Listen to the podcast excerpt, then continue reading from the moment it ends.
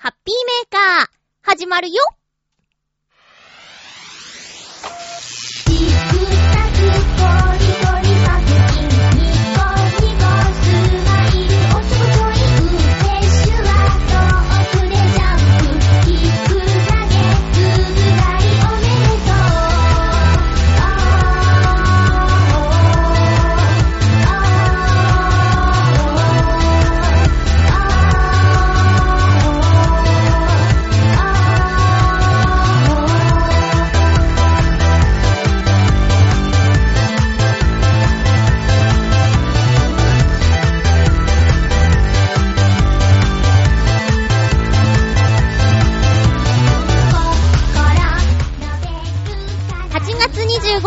まゆっちょのハッピーメーカー。この番組は、ハッピーな時間を一緒に過ごしましょうというコンセプトのもと、ちょわへよ .com のサポートでお届けしております。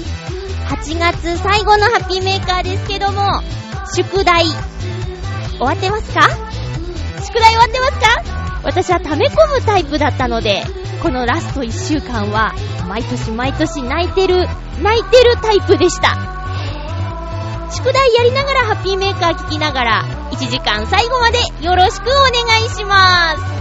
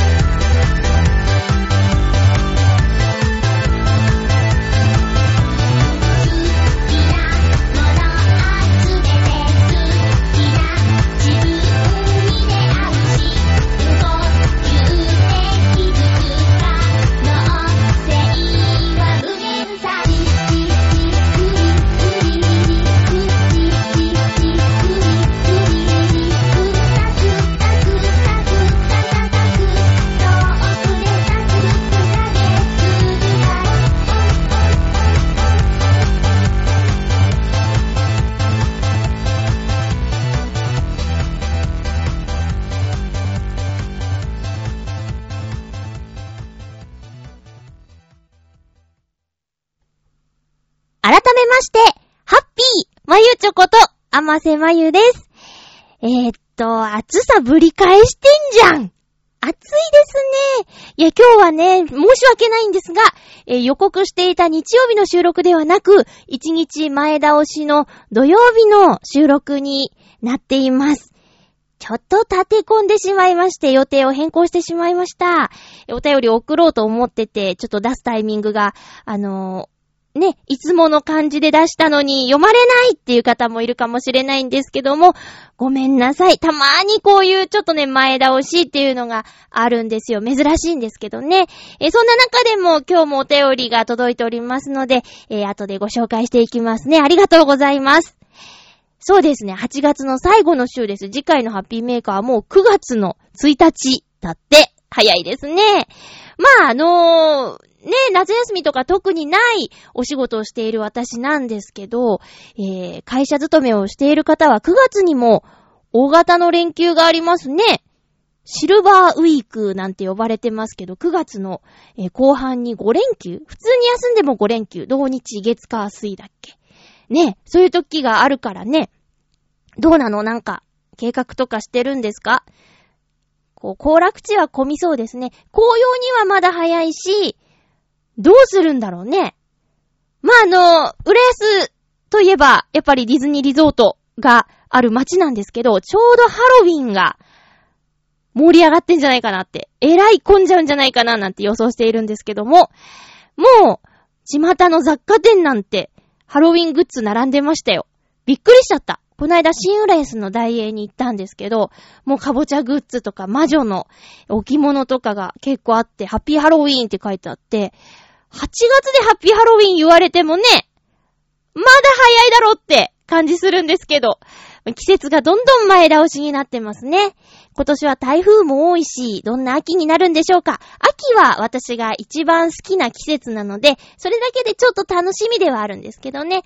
えー、お菓子も、お芋のお菓子とか、かぼちゃのお菓子とか、この時期増えるんでね、楽しみなんですけど、食べ過ぎないように気をつけます。今日のハッピーメーカーはライブの直前ということもあって、え、いろいろライブにまつわるお話やユニットのお話、音楽にまつわるお話をしていきたいなと思っていますよ。ミーティングというか、リハーサルをしてきました。ノートノーツのライブに向けての。で、りょうたくんも私も働きながら、あの、無理のない、その、大人としての責任を果たしながら無理のない感じでのリハーサルやお話し合い、ミーティングをしているんですけども、今回は割とゆったりとできたかなまあ言うても、私夜勤に行かなきゃいけなかったので、何時までっていう風に決めてはあったんですけどね。えー、今回はね、特に、あの、実践っていうよりは、ほんとなんか話し合いって感じの内容でした。まあやらなきゃいけないこととして、えー、何を歌うかっていうのを決めたり、あとは、あの、アルバムを今作っているので、それについて、どうやって話をするかとか、そう、ライブの構成とかね、そういう話をしたんですけど、次回のライブで、そう、その話し合いで決まったこと、えー、セットリストの話なんですけど、ちょっと気が早いかもしれないけど、新曲をやるっていうことが決まりました。え、喜んでもらえるのかな？喜んでもらえるのかな？それがね、ちょ、ちょっとタイミング的には、秋の歌なので、8月のライブで秋の歌をやるっていうのはどうかなっていう話もあるんですけど、でも、今度8月29日のライブの後が10月31日なので、まあ、ね、年内のライブはそれで以上になっちゃうので、できれば、この8月のライブに歌って、もう一回次回、そのいい季節、その曲の雰囲気にぴったり合う季節にもう一回歌えたらなーって思っているんですけど、あの、まあ、秋の歌を2曲、その、もみじ色の歌っていうね、もともとある、えー、ノートノーツの秋の歌と、新曲も、やるってことが決まりました。初お披露目なので、ちょっと緊張しますね、やっぱりね。もう、今年3回目のライブなんですけど、歌い慣れたものばかりをやっていたので、じゃあ新曲ってなったらね、やっぱね、緊張感増しますね。うん。で、楽しみにしててください。あ、ハードル上げちゃった。やっぱりね、こう、前回活動していた2009年は、あの、毎回ライブのたびに新曲を発表しようっていう、今考えたらすごいよね、すごいよねって自画自賛みたいになっちゃってるけど、いや、よくやったなと思って。月に曲、新曲作って練習して発表してって、なかなかなかことをやってたなってね。で、今回ね、もう、アルバム制作をメインに今年は動いているので、ちょっと迷いもあったんですけど、でも、あの、毎回来てくださるお客様には、新鮮な何かを、あの、お聞かせしたいなっていうのが二人の意見であったので、じゃあ新曲でしょうってことで、まあ、実はこの曲は、あのー、2009年にはもう、ぼんやりとあって、それを、えー、煮詰めたというか うん、そうですね。2009年には発表できなかった曲ではあるんですけど、なので、りょうたくんの音楽展望っていうウェブラジオでは、えー、っと、何度かりょうたくんが歌ってているバージョンで聞いたことがある曲なんですけど、私が人前で歌うのはお初になります。いやー、ね。そして、そして、あの、レコーディング中に、えー、っと、ブラッシュアップした既存の曲のバージョンアップバージョンもやることになってます。ね。うん。だからね、今回のセットリストはね、ちょっと今までの感じと違うんですよ。なので、楽しみにしててください。まあ、うーん。そうですね。ちょっと、そうですね。面白いと思います。ああ、違う、面白いって言うんじゃなくて、まあ、とにかくちょっと考えました。んーって言ってもね、今回ね、あの予約をいただいてるお客様で、えー、っと、初めての方っていうのがね、何名かいて、その人たちにはね、これいつもと違うんですよって言ったところで、いや、初めてなんでってなっちゃうから、まあ、特に MC ではいつもと違うなんてことは言わないと思うんですけど、まあ、ラジオだからね。ラジオだから。そう。で、まだまだあの、お席空いてますので いや、今回逆にね、ゆったりと聞けるとか、あと終わってから、まあ、少人数でおしゃべりができるっていう意味では、今回来たらいいと思いますよ。うん。今回いいと思いますよ。えっ、と、アルバムのタイトル発表もするし、あと、アルバムに入れる音源をちょこっと聞いてもらおうコーナーもあるし、えっとね、いや、あとね、ソロ枠。ソロ枠で、えっと、スペシャルゲストが、スペシャルサポーターが私のサポートをしてくれます。えっと、ギターでね、演奏してくれるんですよ、一人。はい。え、そして、私も弾き語りをしちゃいますふんがふんが できんのかな？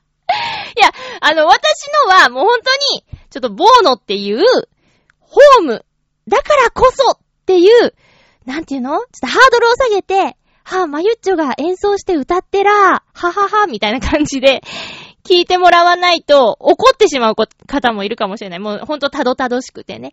えっ、ー、と、でもちょっと精一杯。こう自分で演奏して歌うっていうのをね、やってみたくって。まあ、それができるのは、ホーム、ホームである、棒のしかないだろうと。今の段階では。とりあえず。なので、生温かい耳で 楽しんでもらえたらなって思います。えー、っと、なので、今回のライブは、うーん、ちょっと、そうですね。ちょっと趣向を変えてというか、いろいろと考えて、え、やりたいと思ってますので、え、8月29日土曜日、ピッツェリアボーノボーノ浅草橋駅をご利用ください。えー、会場が18時、開演が19時で、2部構成、ソロをやって、ノートノーツの曲をやります。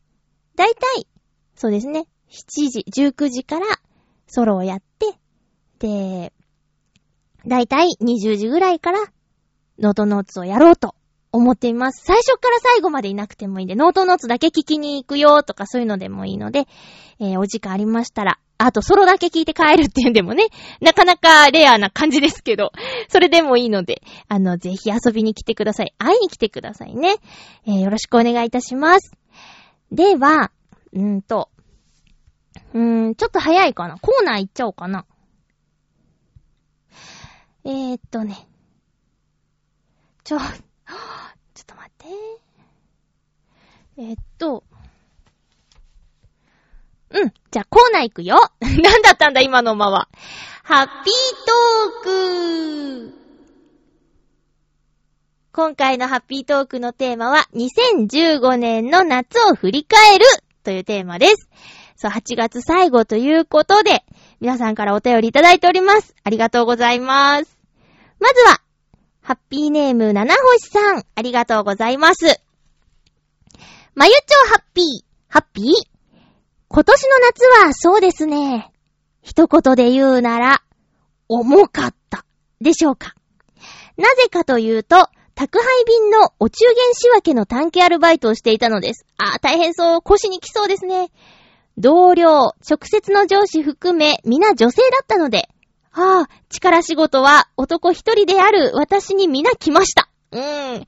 お菓子や果物はまだ軽くていいのですが、ビールや日本酒のセットは重く、次の日、指がこわが、こわばって曲がらないということもありました。はぁ、掃除の慣れないやつやった後もね、そうなることあるよ。指が曲がらなくなるってね、経験ある。怖いですよね。えー、それも、お盆頃に終わり、みんなに、もう来たらいかんよちゃんとバイトじゃなくて、社員目指してね、と、ありがたい言葉をいただき、ただいま就職活動中です。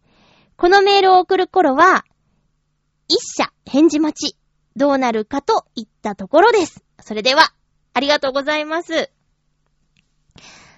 そうね、今就活中の七星さんですけど、あの、短期バイトとかでね、えー、体を動かしたりして気分転換するのはとてもいいことだと思います。で、七星さん以外全員女性っていうね。これ何ちょっと、うはうはしちゃう感じなんですか？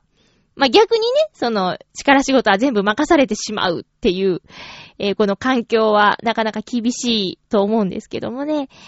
私、今、お掃除の仕事してるんですけど、えっと、チームにね、女性が合計3人なんですよ。で、皆さん私より年上で、一番上が62とかの方なんですけどね。で、仕事の内容も、あのー、細かくたくさんある仕事と、あと重い機材を使ったり、えー、力仕事と、まあ、両方あるんですけど、私あの、重い機材を使ったり、え、っと、力仕事の方もやらせていただいてます。えへん。あの、無理やりやれって言われてんじゃなくて、私がね、やりたいって言ってやってるんだけどね。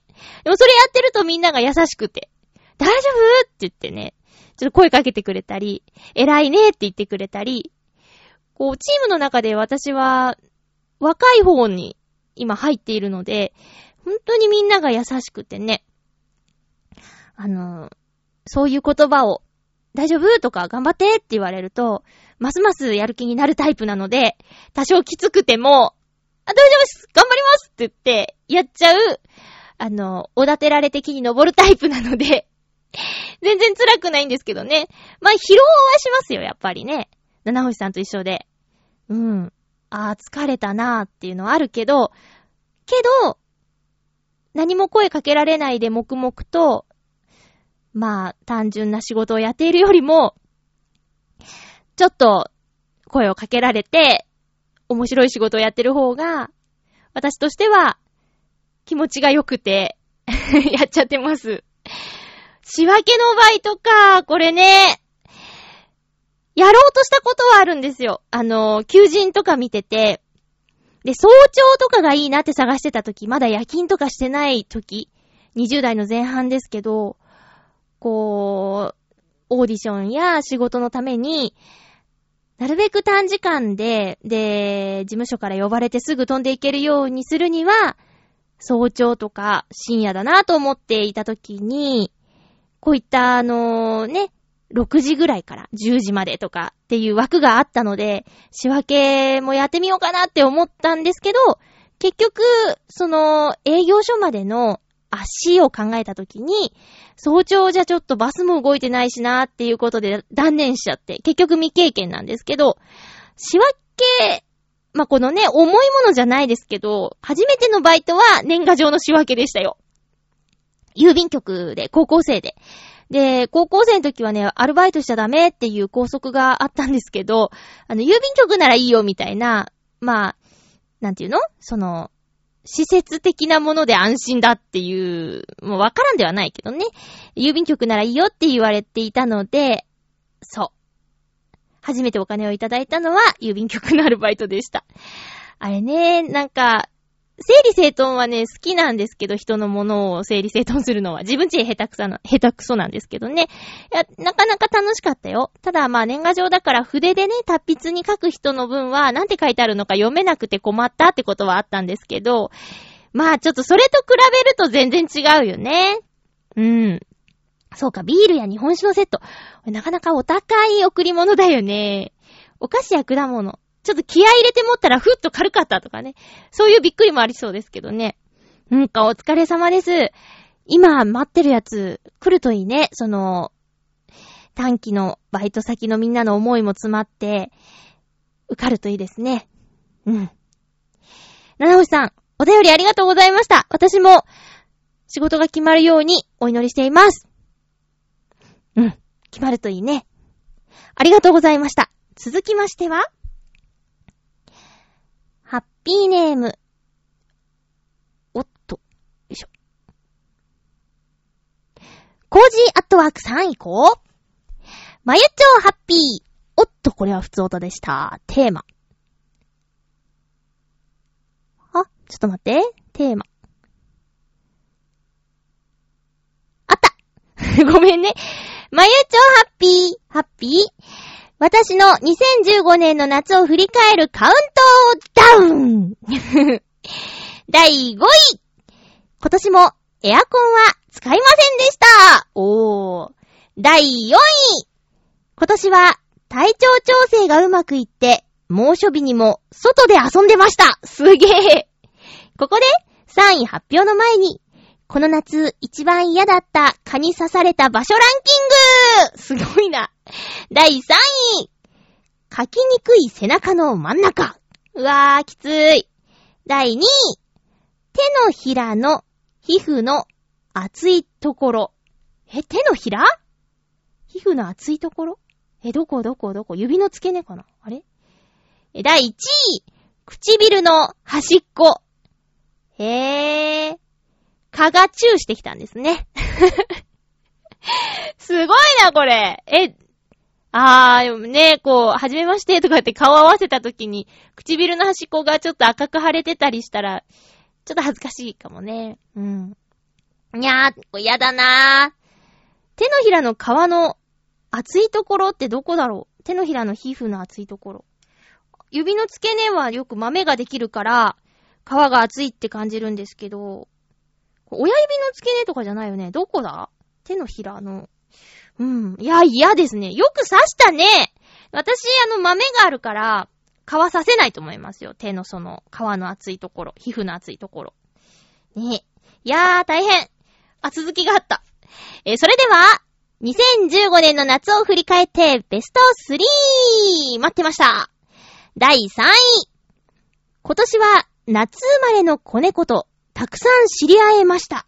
ほー。第2位。今年は、海でいっぱい泳ぎました。いいですね。第1位。自炊でチャーハンを作りまくり、自分史上最高の出来でしたおー、これ1位。チャーハン1位。へぇー。あれ？夏の恋とかそういうのがないぞ？まあ、そういうエピソードは、まゆうちょにお任せです。では。ないわ残念だけど。ああ、そうなんだ。チャーハンが1位なんだ。え、チャーハンって火力じゃないんですか？一番大事なのって。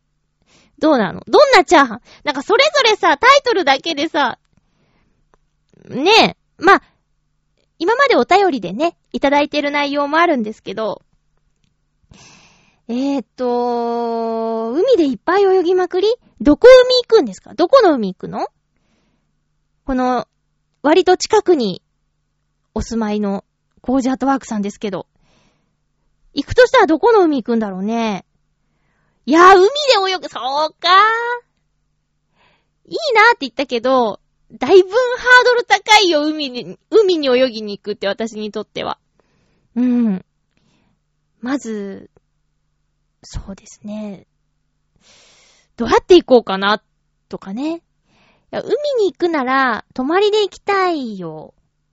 なんか、海の家のシャワーとかで済ませて、そのまま電車に乗って帰るとかは、ちょっとね、気が引けるかな。うん。だから、泊まって、翌日帰るコースがいいな。あ、そういえばこのランキングに花火はないね。私ね、今年花火見に行ってないな。好きなのになぁ。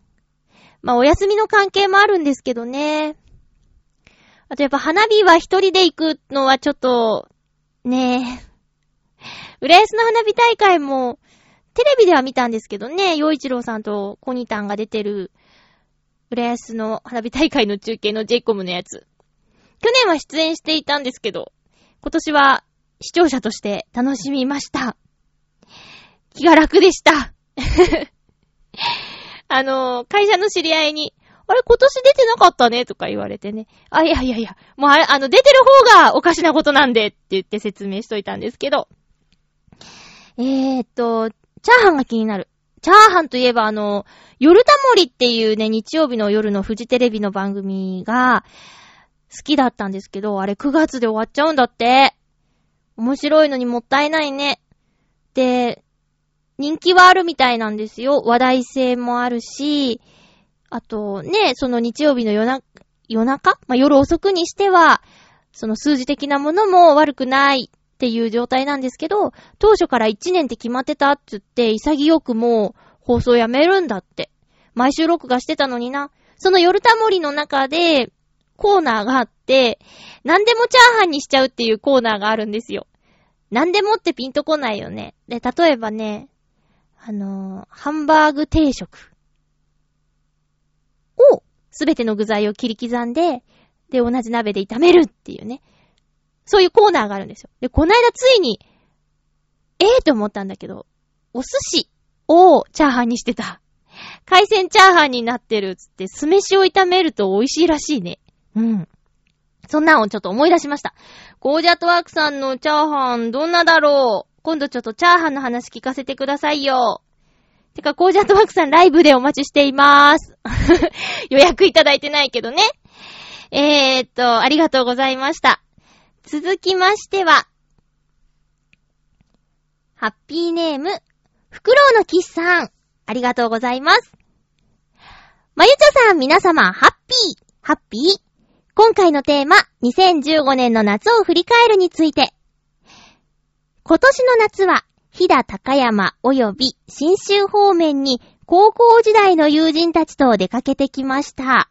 飛騨高山方面に出かけた日はとても日差しが強く、少しの時間も外に出ていたくないような状況で、白川橋など、冷房のない建物や、屋外中心の場所の観光は早々に切り上げるような状況でした。大変。新州方面に出かけた日は適度に曇っており、各地の観光を十分に楽しめました。今回は長野方面で今まで食べたことのないソフトクリームをたくさん発見し、1日で8本という、1日でソフトクリームを食べる量の更新もできました。これで通算の食べたソフトクリームの種類は134になりました。今回特に印象に残っているのは、諏訪湖の観光汽船乗り場で売っているバッタソフトです。ちょっとここで説明しよう。えっとね、袋のキスさんはいろんな味のソフトクリームを食べるっていうのが趣味というか、コレクションしていることなんですよね。うん。それで、えー、通算で134種類食べたことがあるということで、今回はバッタソフトを食べた。うん。これは、バニラソフトクリームに、イナゴの佃煮が刺してあるソフトクリームです。これまで、イナゴの佃煮など食べたことがなかったので、正直なところ不安でしたが、食べてみると、イナゴの佃煮の味はいわゆる佃煮の味ですし、うん。食感は殻のついたエビを食べているようなもので、普通に食べられる白物でした。別に好んで食べることはないと思いますが、もう全く気にせずに、イナゴの佃煮は食べられると思います。ちなみに、バッタソフトは、美味しいとは思いませんでしたが、特にまずくもありません。味の面から言えば、みたらし団子のソースをかけるようなソフトクリームから、それほど遠いわけではありません。また、特に強かったり、独特な匂いがあるわけでもないので、この面でもあまり印象がありません。うん、ただ、食感が、例えば、クッキーのトッピングなどのように楽しめるものではなく、ソフトクリームに混ざってしまった殻をパリパリと食べているような感じになるので、あまりよろしくはありませんでした。まあ話題としては一生使えそうな話題にも思えますね。苦笑。よろしければ、ご賞味くださいませ。笑い。それでは、ありがとうございます。バッタソフト確か、ヨシオンさんとか、ズンコさんが食べたんじゃなかったかな写真見たことあるよ。とね、カップに入ってる写真でね、なかなか見た目のインパクトはすごかったなって、その時は思った気がするんだけども。うん。いやー、とね、どうだろうな言われてもね、フォルムがね、フォルムがな見ないで食べたらいいのかなイナゴか。じゃない、バッタ。いや、イナゴか。イナゴの佃煮だよね。イナゴとバッタちゃうやんね。バッタソフトって。どうなんだろう。そういう、まあ、うー、グロテスク系のものは、今まで食べたことないかなないね。うーん。ちょっとハードル高いな。このコレクションをね、ソフトクリームのコレクションを増やすために、こう、ちょ、ちょっと躊躇したけど頑張って食べたっていうね。このコレクター魂がまたすごいなって思った。他の初めて食べた味はどんななんだろうどんななんだろうね。前、リストを送ってもらいましたよね。何食べた何食べたつって。いやー、そういうのを、最初から撮ってるところがね、いいよね。こう、ただ食べて満足するんじゃなくて、こう、思い出としてというか、記録、記録として撮っておくっていうの。それするだけで、ただ食べた、じゃなくなるもんね。うん。で、旅先での楽しみ方にもなるしね。いいなーって思いました。そうか。なんとなく飛騨高山って、新州市なのって、ちょっと、秘書的な、ね、夏を、ん？涼しげな印象がちょっとあるんですけど、そうでもないのかなねえ。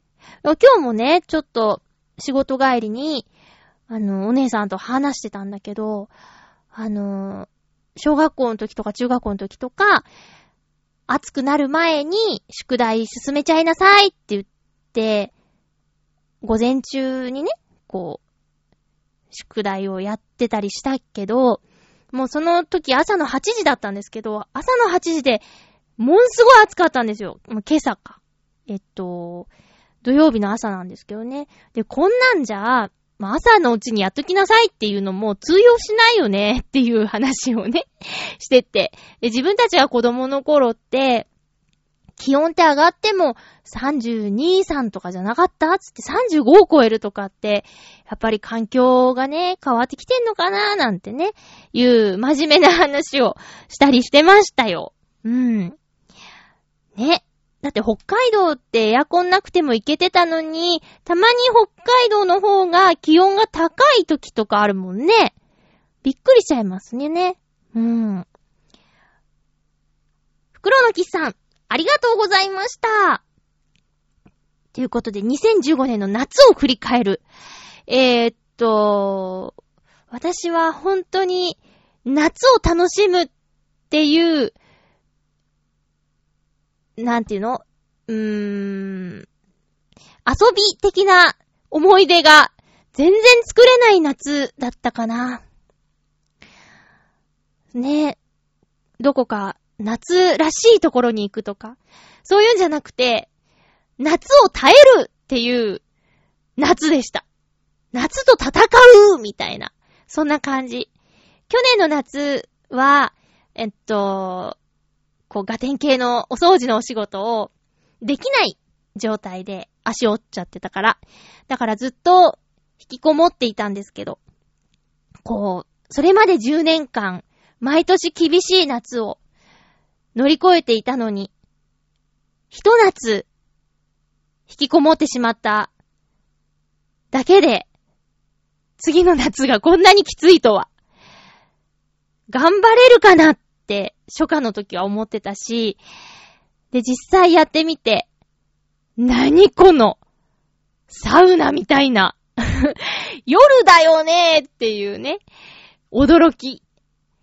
うーん、まあ、普段汗をかかないですけども、顔からこう、垂れてしまうぐらいの量の汗とか、まあ、仕事が終わって、シャワーを浴びた時のあの、なつって、一皮むけた感、汗でベタベタしたものが剥がれて、流れてか、剥がれて じゃなくて、流れて、すっきり気持ちいいっていう、あの爽快感もまたいいんですけど、なんとか、なんとか、超えられるかな。ただ、9月も残暑ってやつがいるからね。そうですね。だから、盆踊りとか、なんとか祭りとか、花火大会とか、海とか、そういうのも行けてない。あ、そうか。この夏はあれだ。何年かぶりに、夏のディズニーランドに行ったね。夏のディズニーランドは、感想としては、気をつけろーっていう感じかな。本当に気をつけてーっていう感じですね。あの、もう十分に水分、塩分補給して、気をつけて遊べっていう 感じ けど、大勢いらっしゃってたからね、この浦安に。すごいなって思ったみんな元気だなって。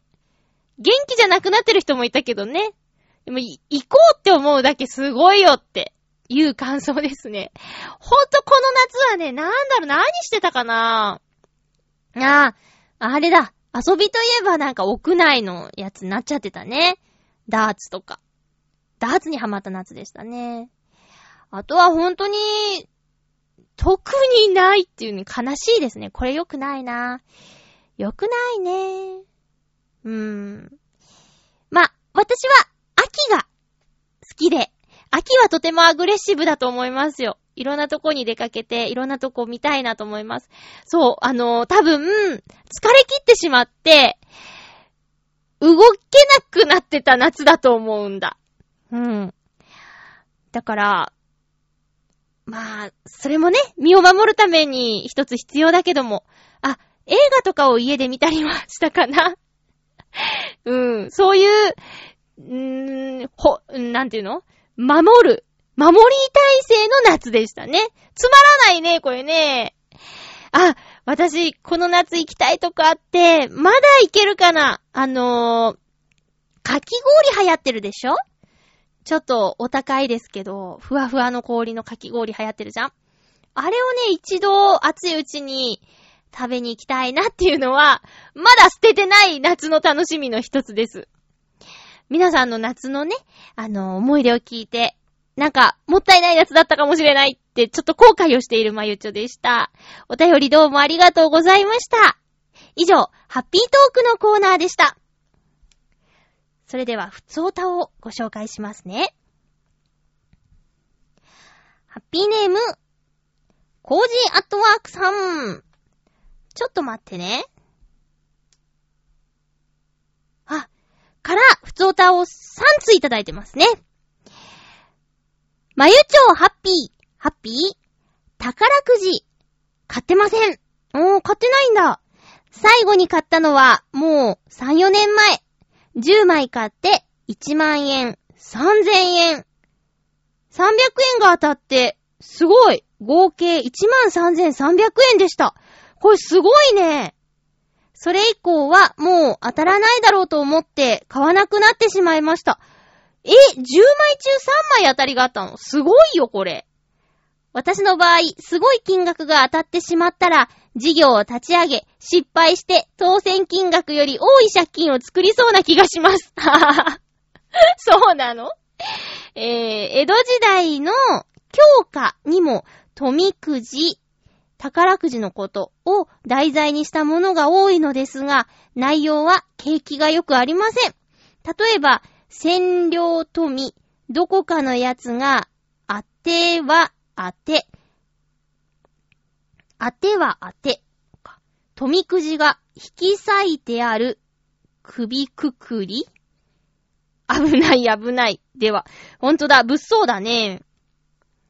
ありがとうございます。そうですね。まあ、当たって、それに、溺れてしまう人は、こういう風になっちゃうかもね。私はもう、あの、絶対言わないとか コツコツ、コツコツ使おうとか、そうする自信がある。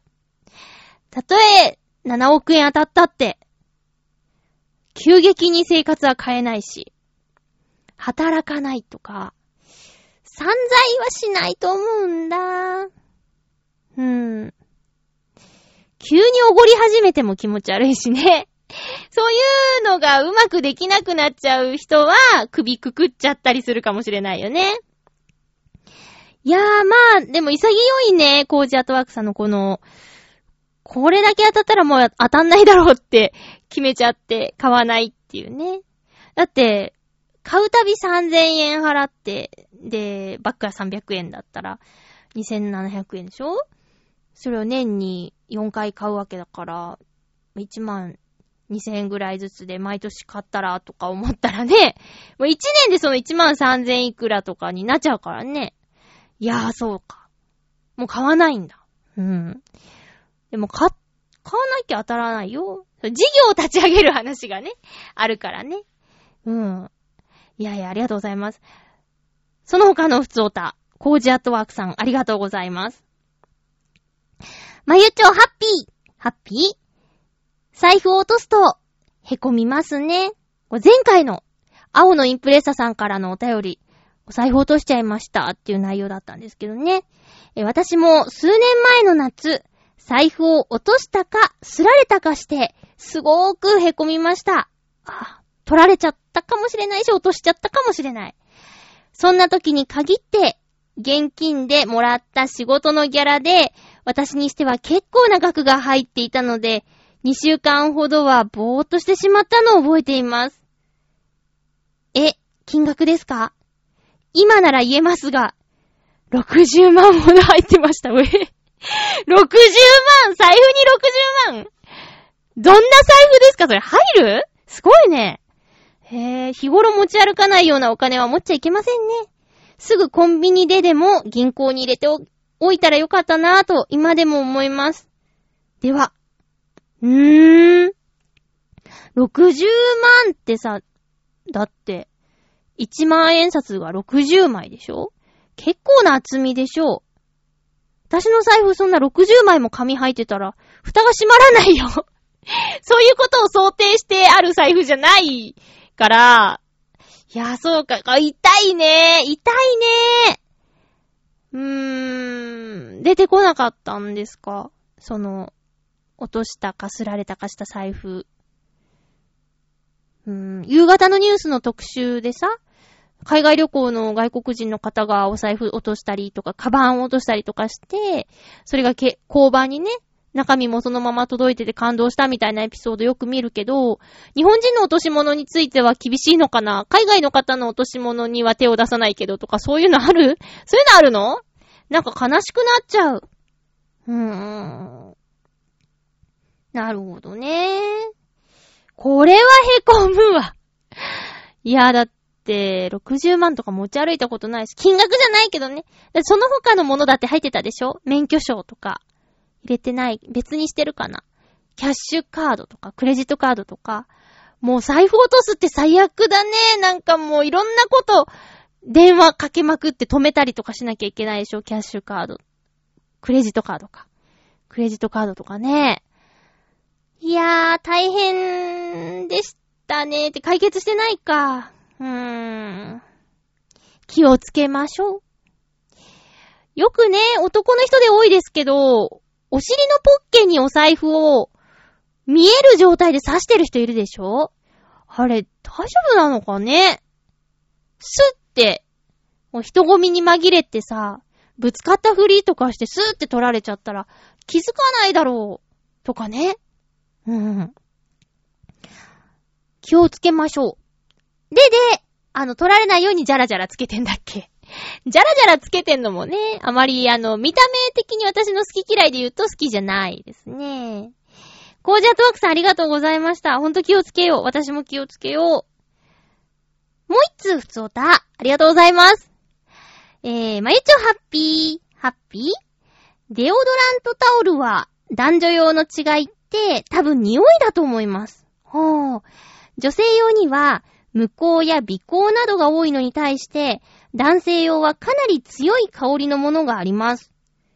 これは体臭を消すためだと思うのですが、強すぎてくしゃみが出そうになることがあります。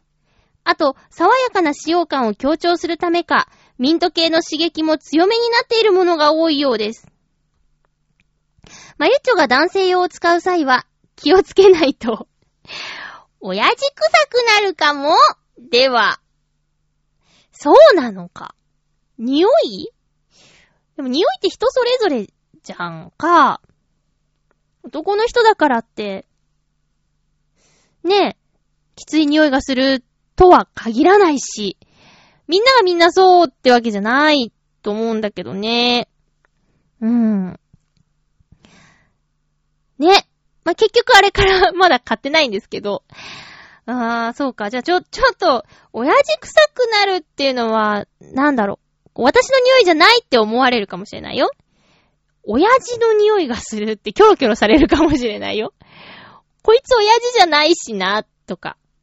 いや、どうだろう。ミント系の刺激って、発火油のあれとはちょっと違うのかなうん。発火油もね、分量気をつけないと、あのー、ヨジョンさんがね、ラジオで言ってましたけど、えっと、シャンプーに混ぜて使うときに分量を入れすぎて、頭皮がヒリヒリするなんてね、言ってたけど、ほんと、量は、ほどほどに。1、2滴とかって書いてあるもん。私、発火油のためにスポイト買いましたよ。で、意外と売ってないんですよ、スポイトって。で、結局どこが、どこにあったかって、無印良品にあってね、割と安くて。で、あれ便利ですね。松本清さんとかに探しに行ったら、いや、なくて、ドラッグストアなのに、ってね、ちょっとがっかりしちゃったんですけど、なんだか、それよりも割と身近なところに、無印さんにあって、うん。なんでもあるな、ここって思ったんですけどね。コージアトワークさんありがとうございました。えー、っとね、あの、漫画、皆さん読みますか？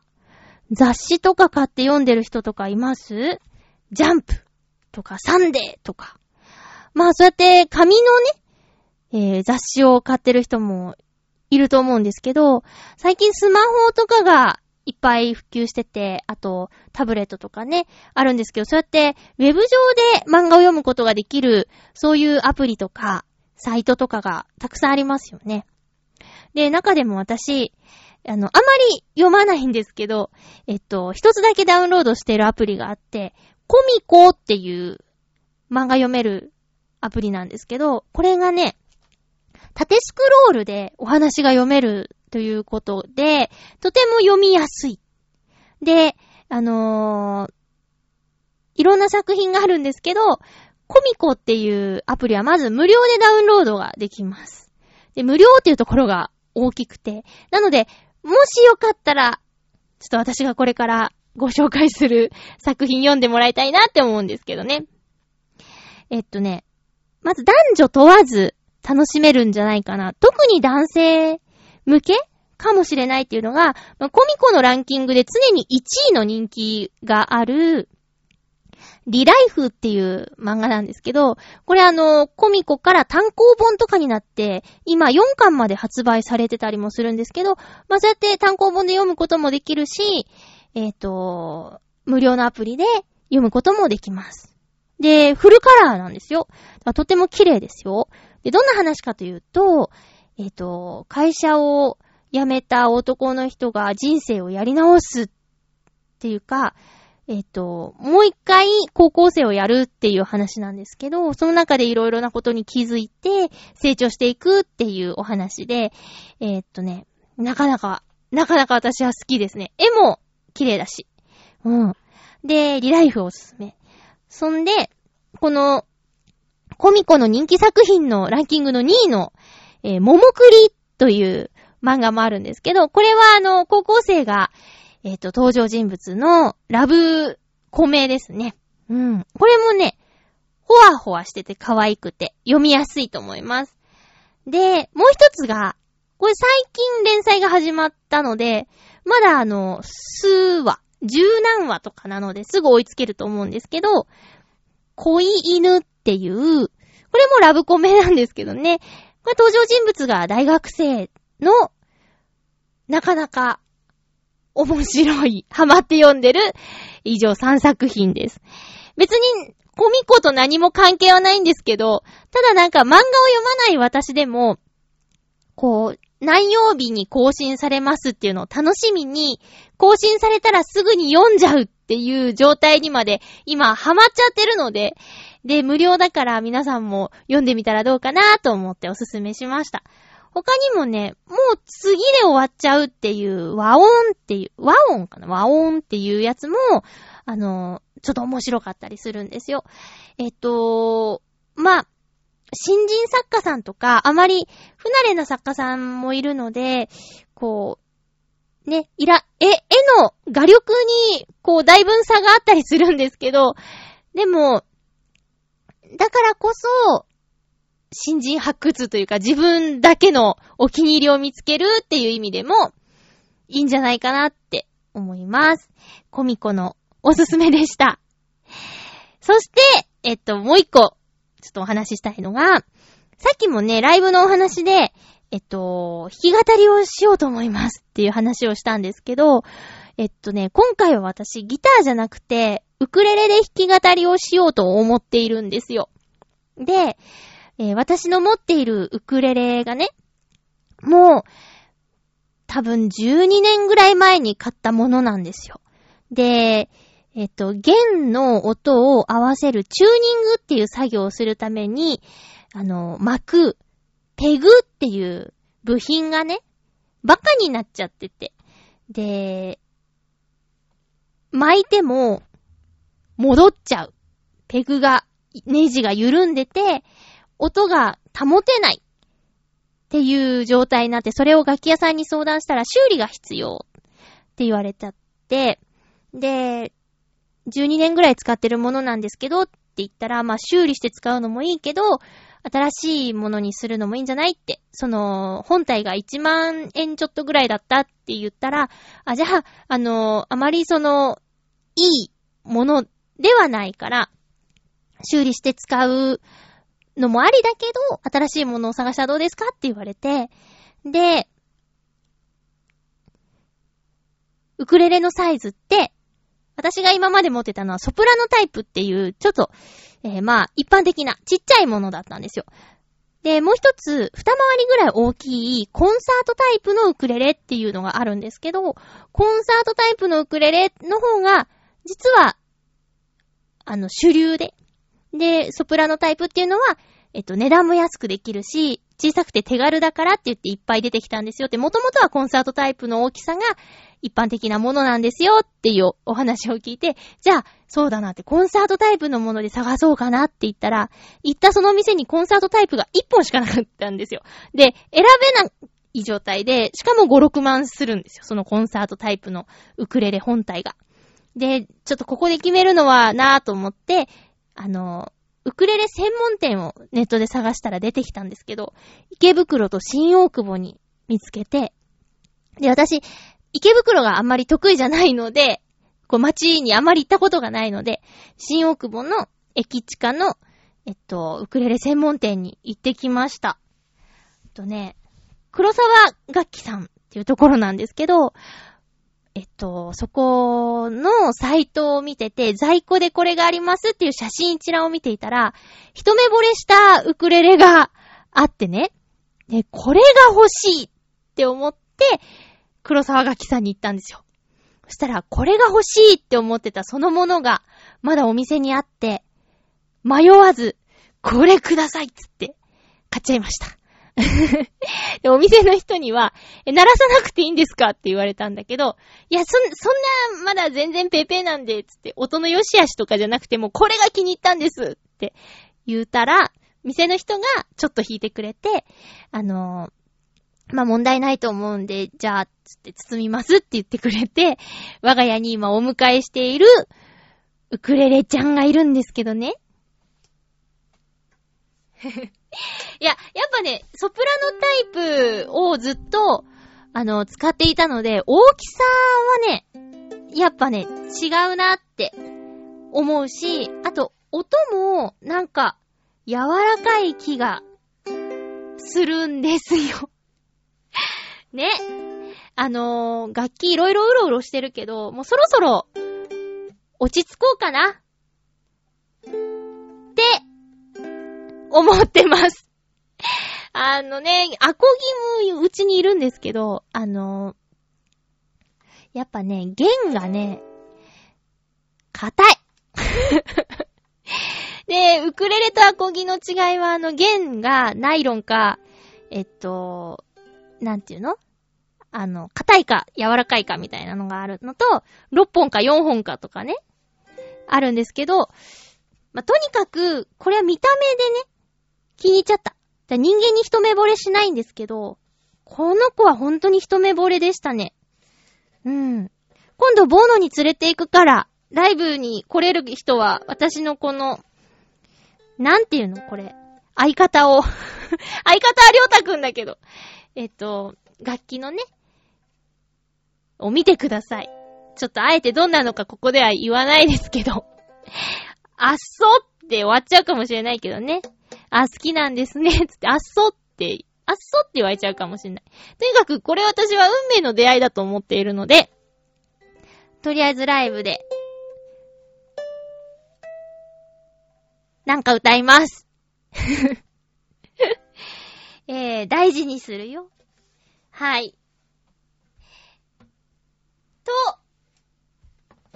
いうことで、えっ、ー、と、8月29日土曜日のライブでお会いしましょう待ってますね。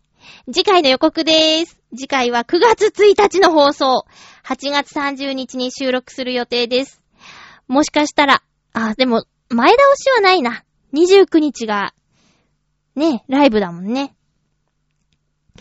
えっ、ー、と、8月30日に収録する予定です。テーマは、今回オノマトペ、ごくごくにします。テーマはごくごく。ごくごく。するエピソードをお待ちしています。あとは、あの、もしライブに来れる方は、ライブ報告は、お願いしますね。時間があまりないですけどもね、お願いします。ということで、お送りしてきました、ハッピーメーカーですが、そろそろお別れのお時間です。